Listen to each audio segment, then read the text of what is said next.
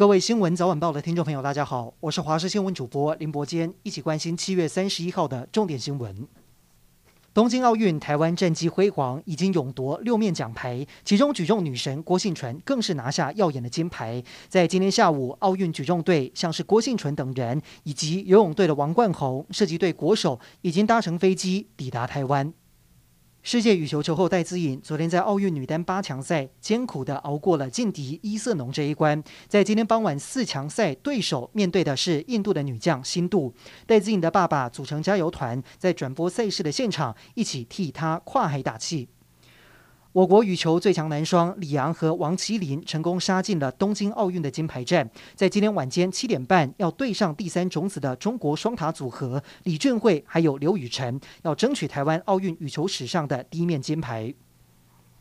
受到西南气流影响以及午后对流发展旺盛，气象局下午针对十八个县市发布豪大雨特报。台北市士林区一度有部分地区出现了积水，还好雨势在接近晚间时都慢慢的缓和下来。气象局提醒，周日持续受到西南气流影响，中南部还是有局部大雨或豪雨发生的几率，提醒住在低洼地区的民众一定要慎防淹水。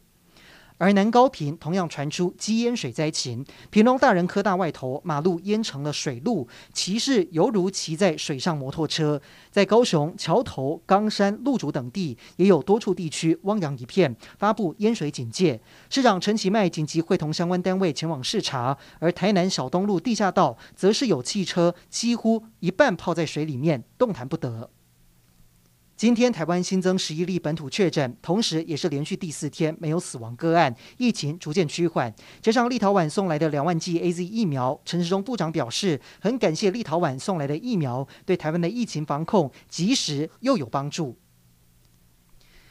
全台已经进入微解封，没想到连续四十四天零确诊的嘉义县，在昨天一口气新增九例本土确诊，这是水上乡一家工厂的群聚感染。而今天又新增一例，同样也是这间工厂的员工，他先前的居住地是台北万华，在七月十八号到水上乡的工厂报到。嘉义县政府根据疫调，不排除这起工厂的群聚感染，感染源可能就是来自这名从万华南下嘉义县工作的员工。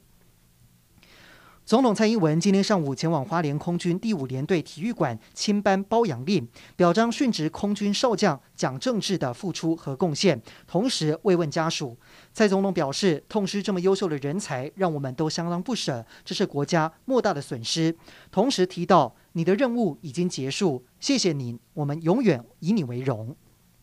以上就是这一节的新闻内容，感谢您的收听，我们再会。